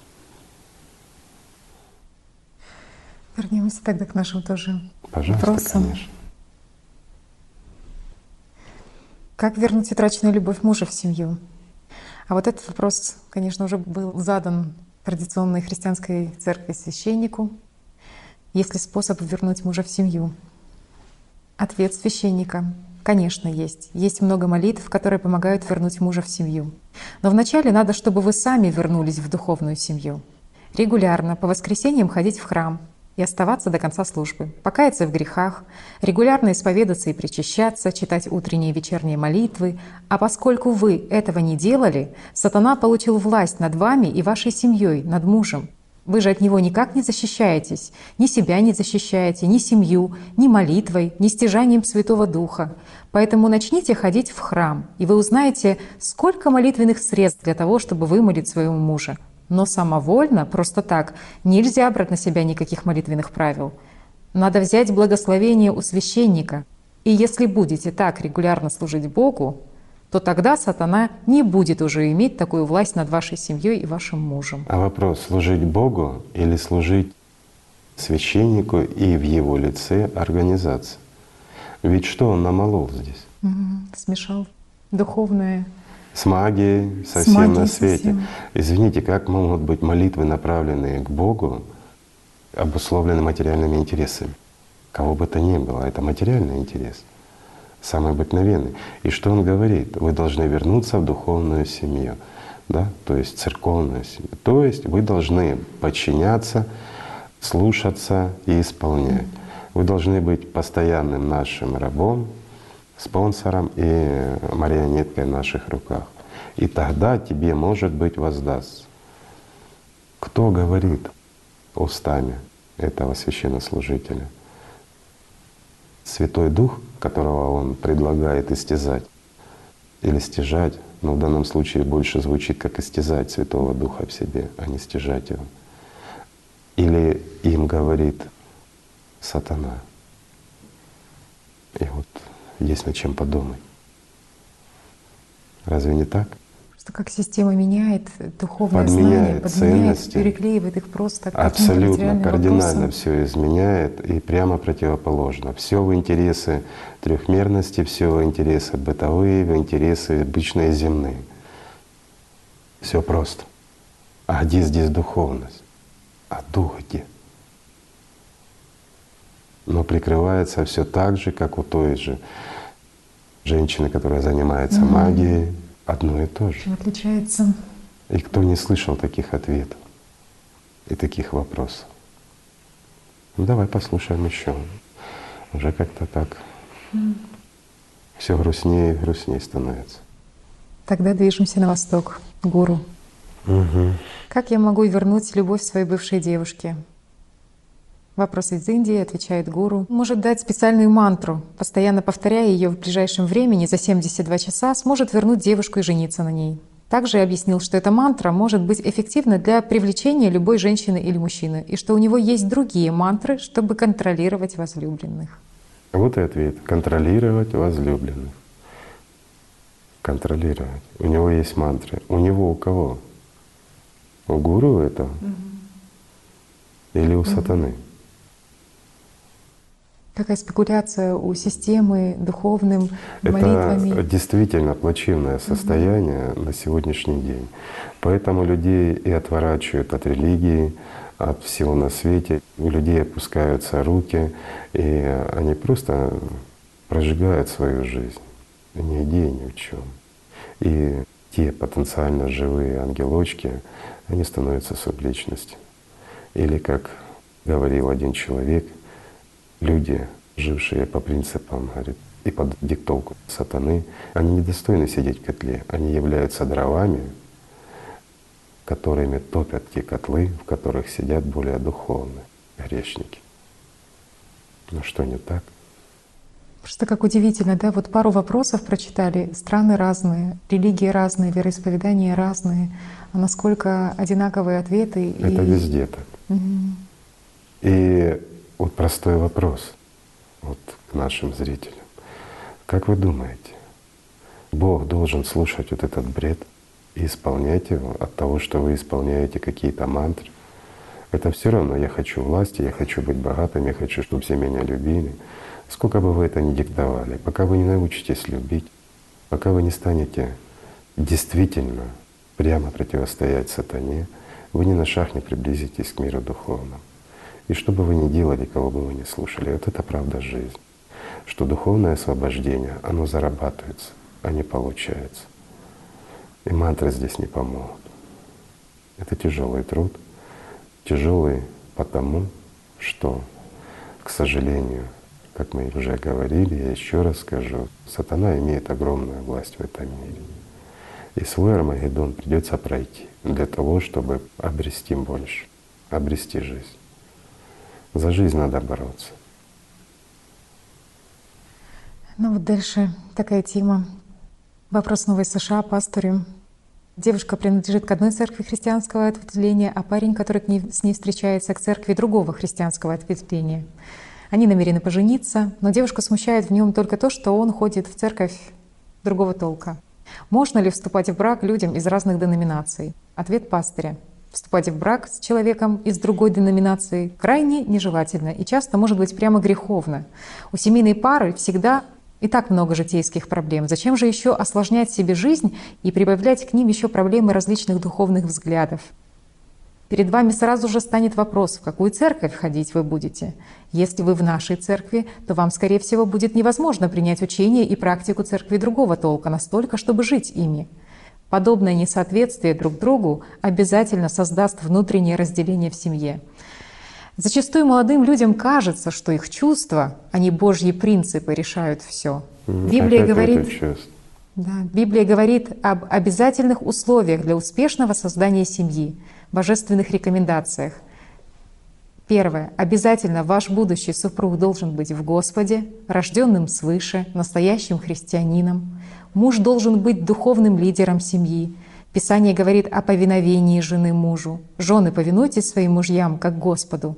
И второе условие — в соответствии мужа и жены друг другу.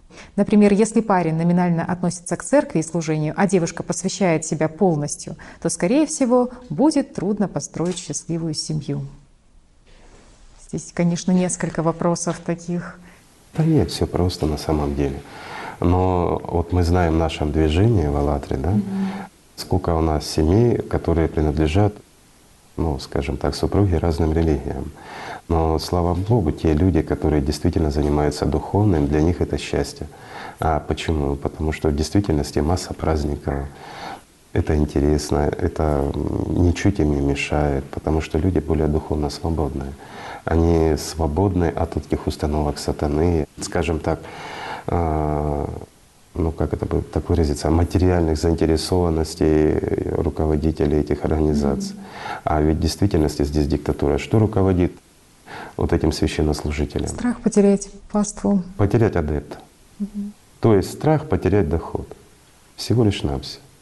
Утратить хоть на чуть-чуть власть. Больше ничего им не руководит.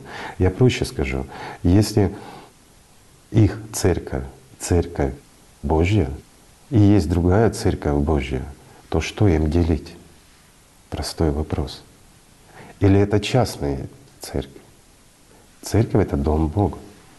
И если в нем призывают к любви Божией, если в нем возносят хвалу Богу, это мой дом, как бы он ни назывался. Потому что моему Богу ему молятся, в нем молятся. Разве не так? Какая разница, какой обряд, какая разница, как по-другому? Это не играет никакой роли действия в трехмерности. Вот эти театральные постановки — это всего лишь театральщина. Но она обусловлена культурой, бытом и тому подобное. Это наоборот интересно. Посмотреть, как живут люди, какие у них ценности. Это история и тому подобное. Это интересно. Но суть заключается в служении Богу. Какому Богу? Моему Богу. Почему? Потому что Бог один. Единый мир духовный, нет их много. И быть не может какой может быть спор. Но здесь возникает вопрос, на который он четко отвечает. И вот система, заметьте, очень часто она отвечает вообще прямо, но она отвечает так, что сознание не воспринимает. И вроде бы логично, в какую церковь будут ходить? Угу. Простой ответ. Чем озабочен этот священник? Разве он озабочен ее, скажем, счастьем, ее жизнью, ее духовным спасением? Нет, ни в коем случае. Вот похожий вопрос, такой же пример. Я не знаю, что делать, помогите разобраться. Я познакомилась с человеком, который стал для меня очень дорог, но мы разных христианских конфессий. Мы хотим пожениться, не знаем, что делать. Ответ был таков. Сложно достичь единства в семье, если имеете разные духовные взгляды. Чем больше духовного соответствия, тем лучше. Скрепление брачных уз — это договор, завет между вами и Богом на всю жизнь. Это не просто религиозное благословение и на сожительство. Лучше не торопиться при принятии решения, так как в деяниях сказано, если это предприятие и это дело от человеков, то оно разрушится, а если от Бога, то вы не можете разрушить его. Ну, скажем так, если бы было действительно на что-то воля Божья, то это по-любому было бы. И оно не могло бы не быть. Но Здесь мне нравится другое. как-то вот оно звучит очень интересно. Разные духовные. Разные духовные взгляды. Обратили внимание? Разные духовные взгляды. Есть один Бог и есть сатана. Разные духовные взгляды — это служение сатане и жизнь сатаной. И есть Бог, служение Богу и жизнь Богу. Все остальное — это человеческое, навязанное сатаной. Нет другого и быть не может. Если кто-то спорит, то спорит сатана. Разве не так? Вот простой вопрос. Разве не так? Как могут быть разные духовные взгляды, Людей, которые идут к Богу. которые идут к Богу, которые стремятся к Богу? Ведь во всех религиях, которые действительно созданы на, опять-таки, на учениях, на знаниях, единые зерна. Разве не так? Да. Вот у нас, скажем так, руководитель проекта «Единое зерно». Лучше ее никто не знает, что это так. Конечно. Единое зерно заложено во всех религиях. И единый Бог. Как могут быть разные взгляды? Могут быть только в таком ключе. Один молится сатане, другой молится Богу. Вот это разное. А все остальное, оно не может быть разным, а единым. А то, что люди приписали, что в нашей религии ты должен вставать с левой ноги, а в другой религии с правой ноги, так это дела человеческие. Они и ставят вот эти различия, какие тапочки носить, какого цвета, потому что это Богу угодно или не угодно. Да Богу плевать на ваши тапочки, поверьте. Он их не видит. Я вам приводил пример. Он не видит ваших тапочек и вас не видит, пока вы не придете к нему. А вот для того, чтобы он вас увидел, первое, что нужно, перестать служить сатане. Это правда. Похожий вопрос. Вопрос от христианки. Я христианка, мой любимый человек мусульманин. Прочитала, что мусульманин может жениться на женщинах Писания, иудейках и христианках. Однако в мечети нам в этом отказали, мотивируя тем, что это возможно лишь тогда, когда я приму ислам. Ответ это был неправда. таков. Сразу скажу, это неправда. Сам пророк был женат. И христианка у него была жена, и Конечно. иудейка.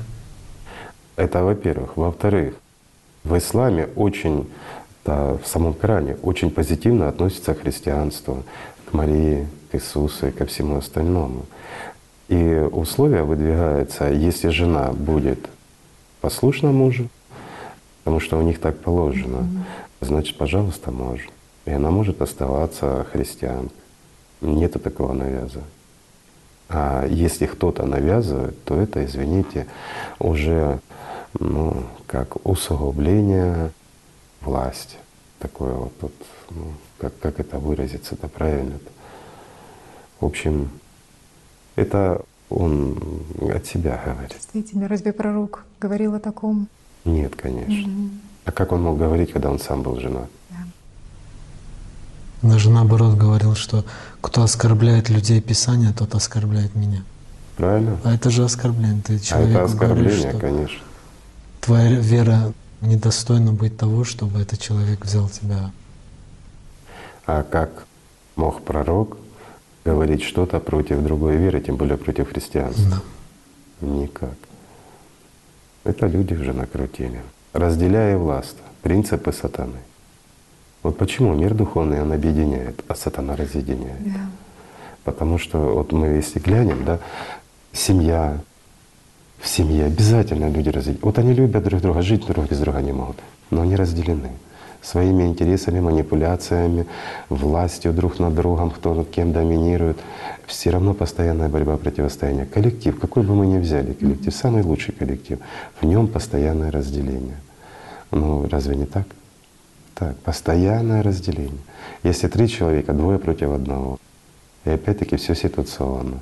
Только один ушел, все эти двое уже против него. Тот пришел, опять те двое против третьего. Ну, ну постоянно такое везде. Так он работает. Ну. И все это знают, и тем не менее подчиняются. Тоже, конечно, вопросов очень много о человеческих взаимоотношениях. Слушайте, давайте мы их свернем. Честно Давайте. говоря, мне так неприятно это слушать, потому что ну, это действительно глупость. Я понимаю, что это важно для людей. Я понимаю, что люди этим живут. Но если они этим живут, то эти вот, это все все-таки не здесь и не нам. Это нужно сатане. Есть сатанисты, их можно найти, к ним обратиться, они все расскажут. При чем здесь Бог? Простой вопрос. Давай лучше о чем-нибудь хорошем. Есть один хороший вопрос. Все Вот давай. Интересный вопрос, когда человек действительно интересуется и хочет разобраться в Святом Писании. Этот вопрос без ответа, поэтому Вот и хорошо. Нет вопросов без ответа. человек пытается разобраться в вопросе, прочитав слова Иисуса из 16 главы Евангелия от Матфея. Речь идет о том, что когда Иисус начал открывать своим ученикам, что ему необходимо идти в Иерусалим и что с ним должно произойти, Петр начал ему прикословить. И Иисус ответил Петру. Христос, обратившись, сказал Петру, «Отойди от меня, сатана, ты мне соблазн, потому что думаешь не о том, что Божье, но что человеческое». И далее, тогда Иисус сказал ученикам своим, «Если кто хочет идти за Мной, отвергни себя и возьми крест свой и следуй за Мной». И вот здесь вопрос, а что значит «отвергни себя», что значит «возьми крест свой»? А вот это вопрос очень интересный. Каждый по-разному его трактует. Ну, как говорят, судьба, крест свой и тому подобное возьми. И что значит отвергни себя? В первую очередь, чтобы было это проще понять. Люди часто называют себя и считают, что я, я это тело, я это мое сознание, я это мои мысли. Но мы уже говорили об этом, что это составляющая как раз звериной части, это заведомо мертвой части. И вот в понимании то, что говорил Иса в данном случае, и до него подобное говорили, поверьте, это как раз и есть понимание того, что отверзнись мертвого, возьми крест свой и ступай за мной. Понимание креста в данном случае — это крест было как наказание, мучение. В конечном счете мы знаем, чем закончилась эта история. Скажем, почти закончилась, потому что она имела продолжение. Слава Богу, хэппи был. Но крест — это как раз говорит о том, что неизбежность нападок от системы, от сатаны. Ты должен отказаться от сатаны, не обращать внимания на его нападки, а следовать по стопам Христа, то есть идти к Богу. И вот это вот он хотел сказать. Это давным-давно было известно, и ничего нового не сказал. Тоже продолжим. Ибо кто хочет душу свою сберечь, тот потеряет ее, а кто потеряет душу свою ради меня, тот обретет ее. Какая польза человеку, если он приобретет весь мир, а душе своей повредит? Или какой выкуп даст человек за душу свою? Никакой. Невозможно выкупить ничем. Ну, в данном контексте слово «душа», она имела отношение к личности. Надо понимать это все. Хотя в учении Иисуса там четко рассказывалось о сознании, но если правильно это все посмотреть, скажем так, откинуть земное человеческое, навязанное людьми и привнесенное, то все равно зерна остаются, и там есть понимание о мыслях, есть понимание, что такое душа и тому подобное. Душа, она считалась в комплексе с личностью. То есть душа как духовная составляющая человека нераздельно с личностью, потому что личность — это есть не что иное, как отражение, ну, чтобы не уходить, скажем так, в биофизику некую, метафизическую причем, то мы это упустим. Но в данном случае имелось в виду, утратив себя, ты себя найдешь. Следующие слова, конечно, очень интересные. Дальше говорится, ибо придет Сын человеческий во славе Отца Своего с ангелами Своими, и тогда воздаст каждому по делам Его. Сам Иисус, конечно, о таком не говорил, хотя традиционно воспринимается, может быть, некоторыми верующими это именно так. И здесь хотелось бы... А что именно не говорил? Потому что упущен момент. Он не говорил, что Он придет сюда, в этот мир, в Но человеческом все ждут теле. второго прихода Иисуса. И вот здесь возникает казус. как раз игра сознания. То есть демоны играют в домино с нашими ангелами, скажем так, с нашими личностями. Почему? Давай разберем. Это действительно Давайте. интересно. О чем говорил Иисус? Говорил, вот что? рассмотрим так, как сказано. Что знают люди и о чем говорят нам наши духовные наставники, наши священнослужители, о том, что Иисус Христос придет в конце времен. Это аксиома по ихнему. Он будет судить, праведники, даже те, что умерли тысячу лет назад, из праха восстанут В телах. в телах, да, и уйдут облака. в рай, вознесутся на облака. Да, скопление такое молекулярное облака. Кто не знает, может почитать. Интересная штука. Там хорошо жить будет вам. А те, кто грешники, те в ад уйдут. Правильно, да? Хорошо. А о чем пишет Святое Писание, о чем говорит Иисус? Во-первых, перед тем, как вообще он уходил, скажем так, он давал наставления определенные своим ученикам и говорил о том, что «Я умолю Отца и даст вам другого утешителя, Духа истины, да пребудет с вами вовек, которого мир не может принять, потому что не видит его и не знает его. А вы знаете его, ибо он в вас пребывает и вас будет». И далее Иисус говорит, что «Я не оставлю вас сиротами, приду к вам». Еще немного, и мир уже не увидит меня, а вы увидите меня, ибо я живу, и вы будете жить. В тот день узнаете вы, что я в Отце моем, и вы во мне, и я в вас. Кто имеет заповеди мои, соблюдает их, тот любит меня, а кто любит меня, тот возлюблен будет Отцом моим, и я возлюблю его и явлюсь ему сам». Иуда Искариот говорит ему, «Господи, что это? Что ты хочешь, явить себя нам, а не миру?» Иисус сказал ему в ответ, «Кто любит Меня, тот соблюдет Слово Мое, и Отец мой возлюбит его, и мы придем к Нему, и обитель у Него сотворим». И вот теперь давай рассмотрим. Откинем все наносное и тому подобное. Сознание говорит, что Иисус придет тем, кто любит. Всякий грешник говорит, ой, я, конечно, люблю Иисуса, ну как я не могу любить? У меня вот на цепочке висит он, да? Ну, Я ж боюсь его. Хоть слово сказал Иисус, кто боится меня или моего Отца, тот попадет в рай. Сказано? Что говорится в храмах, которые призваны служить Иисусу Христу? Призывается не к любви, а устрашается.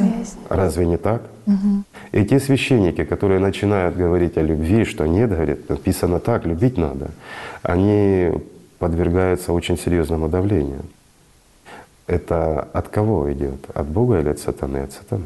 Но мы это разбирали, мы это упустим. Это их устои имеют право жить как хотят, свобода выбора и тому подобное. Кто хочет, тот их слушает, имеют право. Но о чем говорилось здесь? Иисус четко сказал, что Он не придет сюда больше. После того люди, как вы Его встретили, вряд ли у Него появится желание сюда прийти.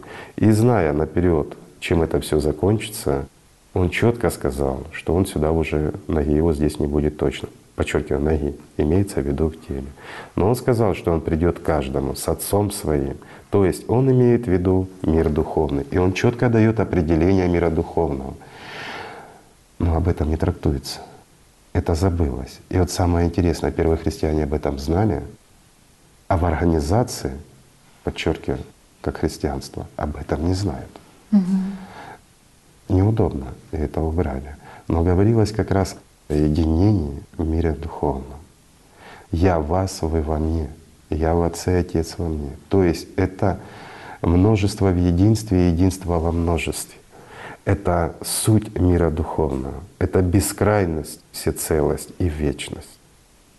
Это любовь прежде всего, ибо не может в мире духовном быть даже тени от грусти. Там, где доминирует свет, там теней не бывает. Там нету ненависти и страха и всего остального. Но жажда власти, продиктованная сатаной, она всегда держится на страхе, насилии, ну и на всем остальном, как любая власть. Власть на любви держаться не может. Потому что любовь — это не кнут. Любовь — это дар. Но как же ж дарами можно кого-то удержать во власти? А понимание в земном плане, дар — это нечто материальное, взятка какая-то. Да? На взятке можно прокатиться, но когда тебя боятся, лучше подчиняются.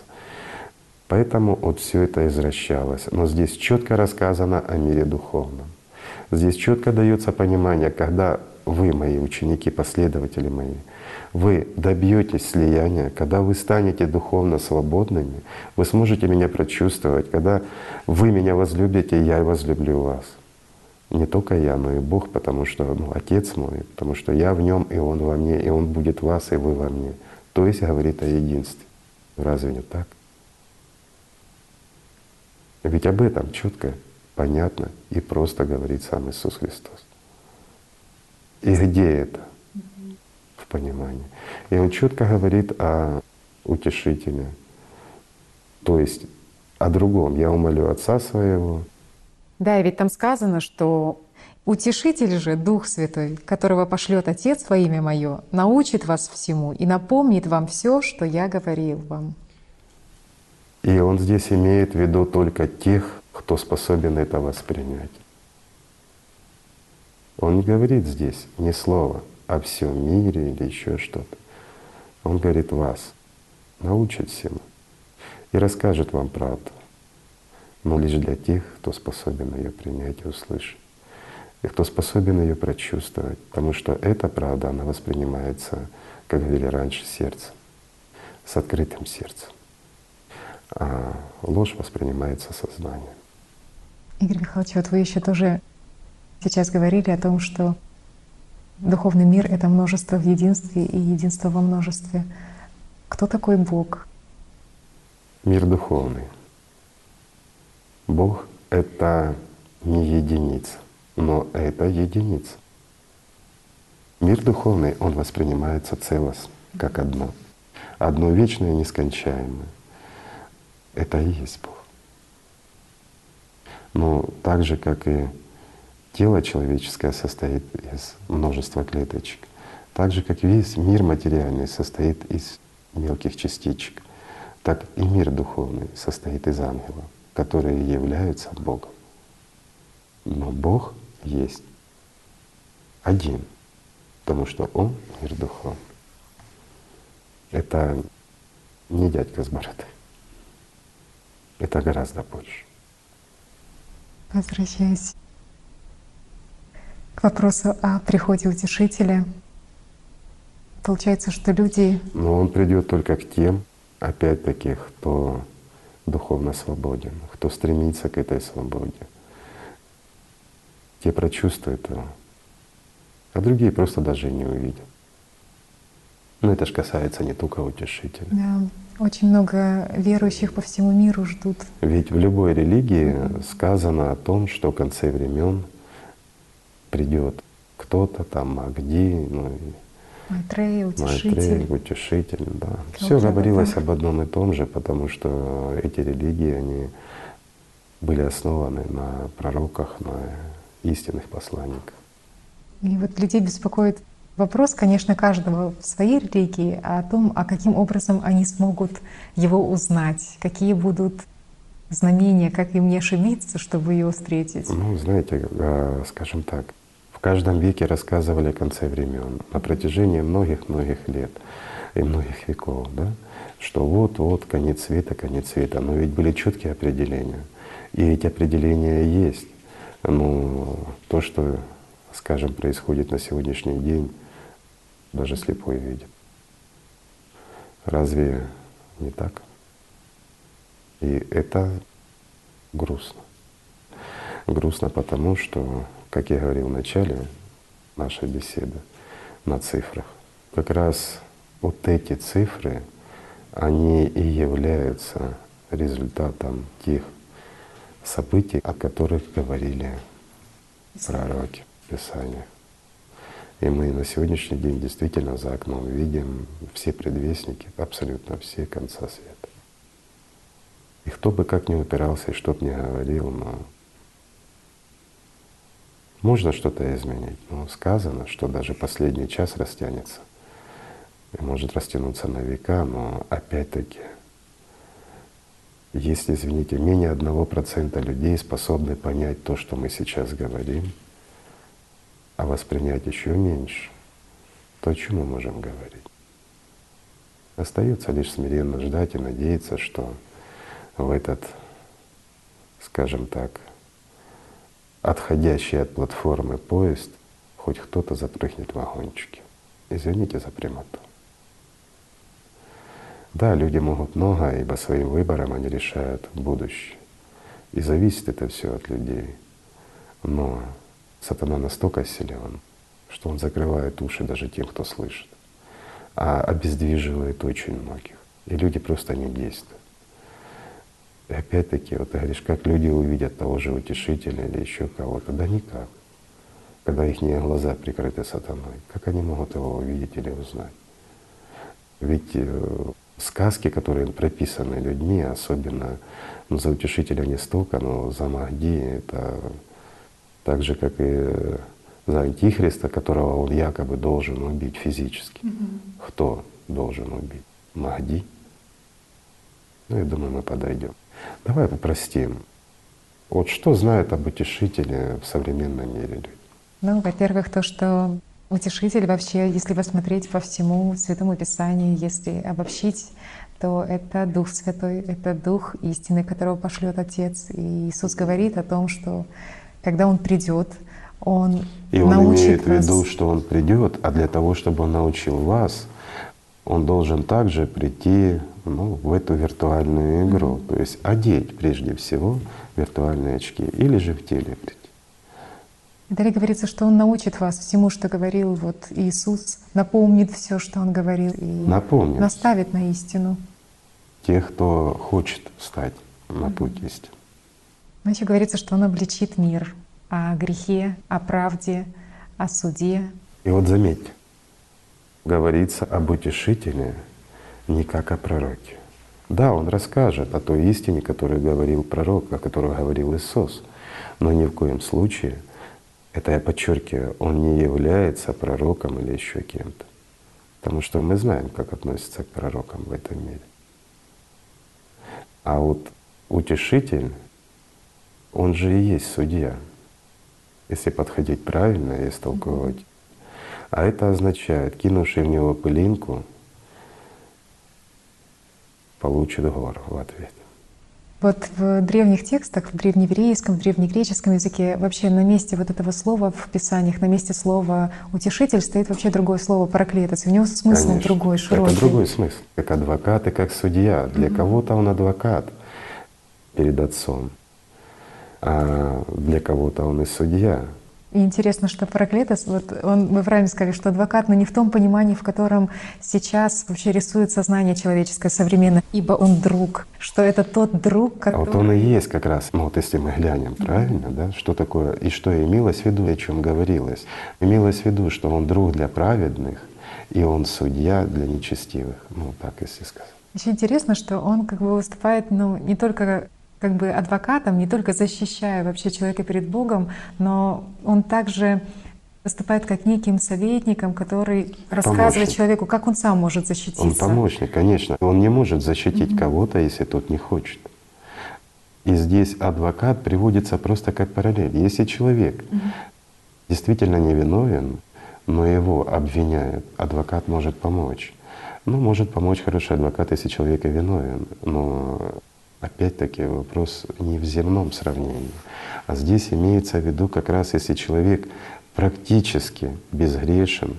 Что такое грех, мы уже разбирали в другой передаче, но напомним просто.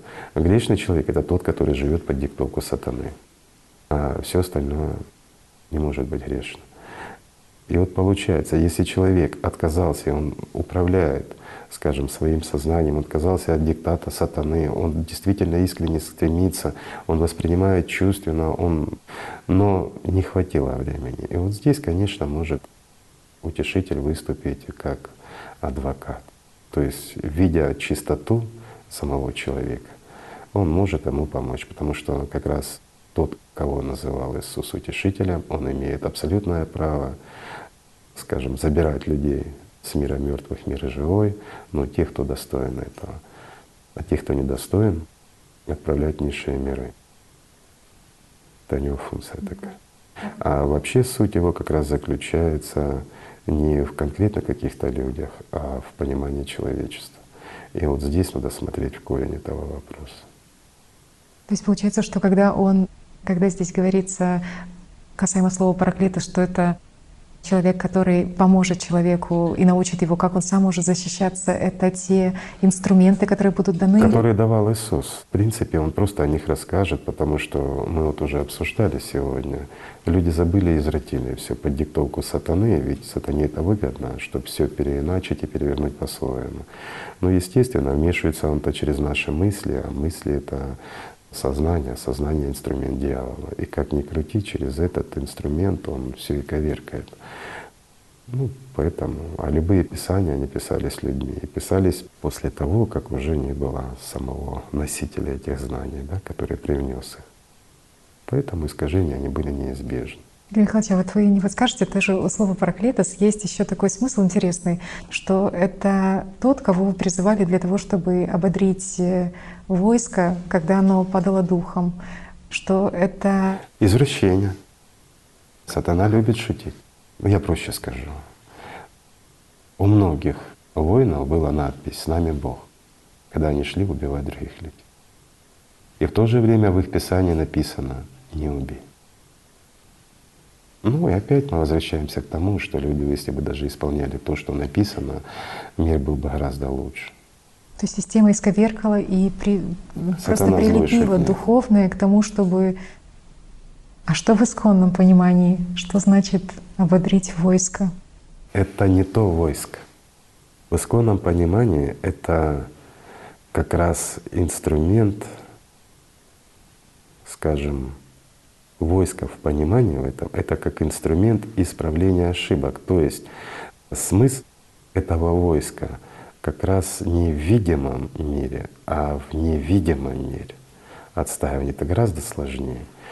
По сути, легко взять меч и зарубить безоружного, или же слабо вооруженного, или более слабого. Это несложно. Несложно умереть на поле брани от меча другого воина. Это легко но очень тяжело противостоять сатане. Противостоять сатане в самом себе сложно и намного сложнее, во много раз сложнее, скажем так, противостоять на невидимом фронте. Были воины, которые как раз стояли на другой стороне. И это войско Божье. Это войско состояло из людей, но духовно свободных, и оно помогало людям сдерживать сатану. Если мы возьмем недалекое прошлое, вот был фильм «Атлантида», кто смотрел, может, из наших друзей и помнит, о чем там рассказывалось, что это не первая цивилизация далеко, и в действительности, ну просто опять тот же сатана не позволяет людям об этом знать. И ученые рассказывают так. Есть Дарвин там и тому подобное. Дарвин сам не верил в свою теорию. Это правда. Где-то эволюционно есть изменения, но, скажем проще, цивилизация была и не менее развита, а то и более, чем сегодняшняя. Но смысл заключается в чем? Что после этой цивилизации, как и рассказывалось, на протяжении длительного времени правили люди, живущие миром духовным, другими ценностями. Ну и естественно, что сатана, он помнит свои тысячелетние унижения, когда он как бездомный кот на человеческой свалке питался отбросами людскими. Ему это не нравится, поэтому он крайне не любит эти темы. Те, кто призваны как раз стоять на страже мира духовного и противостоять, прославлять саму систему, самого сатану, для того, чтобы люди могли дышать свободнее — вот это и было войско. Их по-разному называли. Воины света, были рыцарские. Какое-то отношение первое время имели тамплиеры к этому, подчеркиваю, первое время. Ну а потом, опять-таки, сатана взял верх. Совершенно по-другому они начали жить и для других целей. Ну это такое дело. Не суть важно. И вообще в древности их называли гелиары. Мы об этом рассказывали, даже передача когда-то у нас была об этих воинах света. Это люди, которые живут другим. Это действительно войско, которое отстаивает свет в темноте. Вот имелось в виду, что как раз, если отвечать на твой вопрос, то вот подбадривание или же наделение сил, ну, это не что иное как раз, как функция Святого Духа. Вот от этих воинов. Потому что не от себя они берут.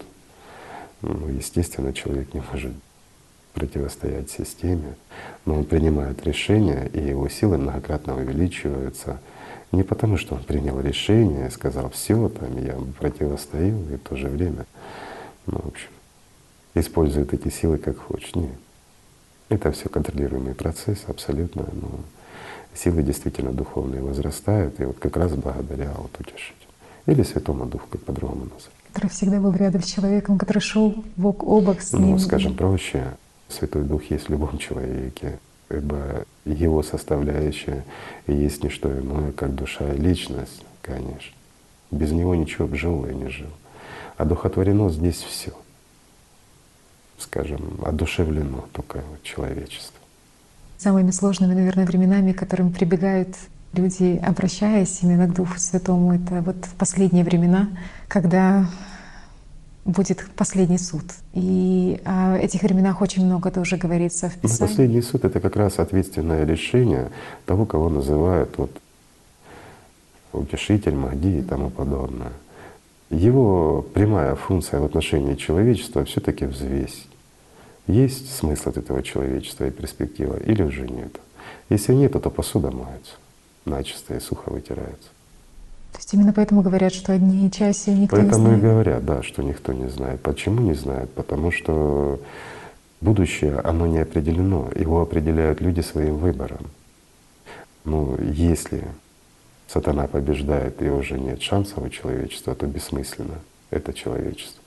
Усиливать позиции сатаны — какой смысл? Говорят, мир создал Бог. Создал, но для чего он его создал? Вот никто не отвечает, для чего мир был создан Богом. Не потому, что ему было скучно или еще что-то, поверьте, Богу не может быть скучно. Но создал он его с одной простой целью. Мир этот, он должен привносить в бескрайний мир ангелов. А когда, извините, он преувеличивает служителей сатаны и мучеников, какой смысл? Это плохой бизнес. А плохой бизнес должен исправляться. Он невыгоден, говоря земным языком. Еще я бы назвал утешителя, ну, можно назвать так более современным языком, это аудитор. То есть он пришел, провел аудит, посмотрел, помог тем, кто захотел, потому что он обязан привнести эти знания. Приняли, не приняли, это ж дела людские. Это не его забота. И он никому ничего не должен. Так же, как и Бог никому ничего не должен. Это вы должны, но не Бог. И уж тем более, извините, не аудитор, не утешитель, как бы вы его ни называли. Ну, пришел, посмотрел, принял решение. Проект закрылся или остался. Но судя по тому, что происходит, я не вижу его довольства. Интересно, что люди все-таки чувствуют, что утешитель в миру, потому что даже вот в буддизме люди говорят, Чувств. да, и вот они говорят, что мы знаем, что признаки уже вот время Я скажу, показало себе. Как вначале говорил, 99 с лишним процентов людей чувствуют. Но сознание не дает им верить в это, не дает понять и воспринять это. Поэтому воспринять могут единицы. Но это же выбор людей. Они ведь чувствуют. Вот в чем парадокс. Сознание говорит, не может быть. Но душа-то чувствует. Личность чувствует. Единственное, что она в рабстве у сатаны, но это же опять-таки выбор людей. Они же позволили диктовать сатане над личностью, мертвому над живым, делая живое мертвым. Слишком много интересов здесь, в мире в этом, слишком много желаний. И слишком хочется власти, хорошо жить, сладко есть, но жить недолго. Сатана ведь не рассказывает всего. Поэтому он лжец. Интересно посмотреть более объемно тоже на картину. Все-таки мы так В рамках христианства Ну, для того, чтобы посмотреть на картину, нужно смотреть уже и более шире, скажем так, вот с других религий, об этом аудиторе или утешителе, как бы его ни называли, суть от этого не изменится. А я скажу проще. О Сыне Человеческом, который живет жизнью людской и принимает решения по смыслу.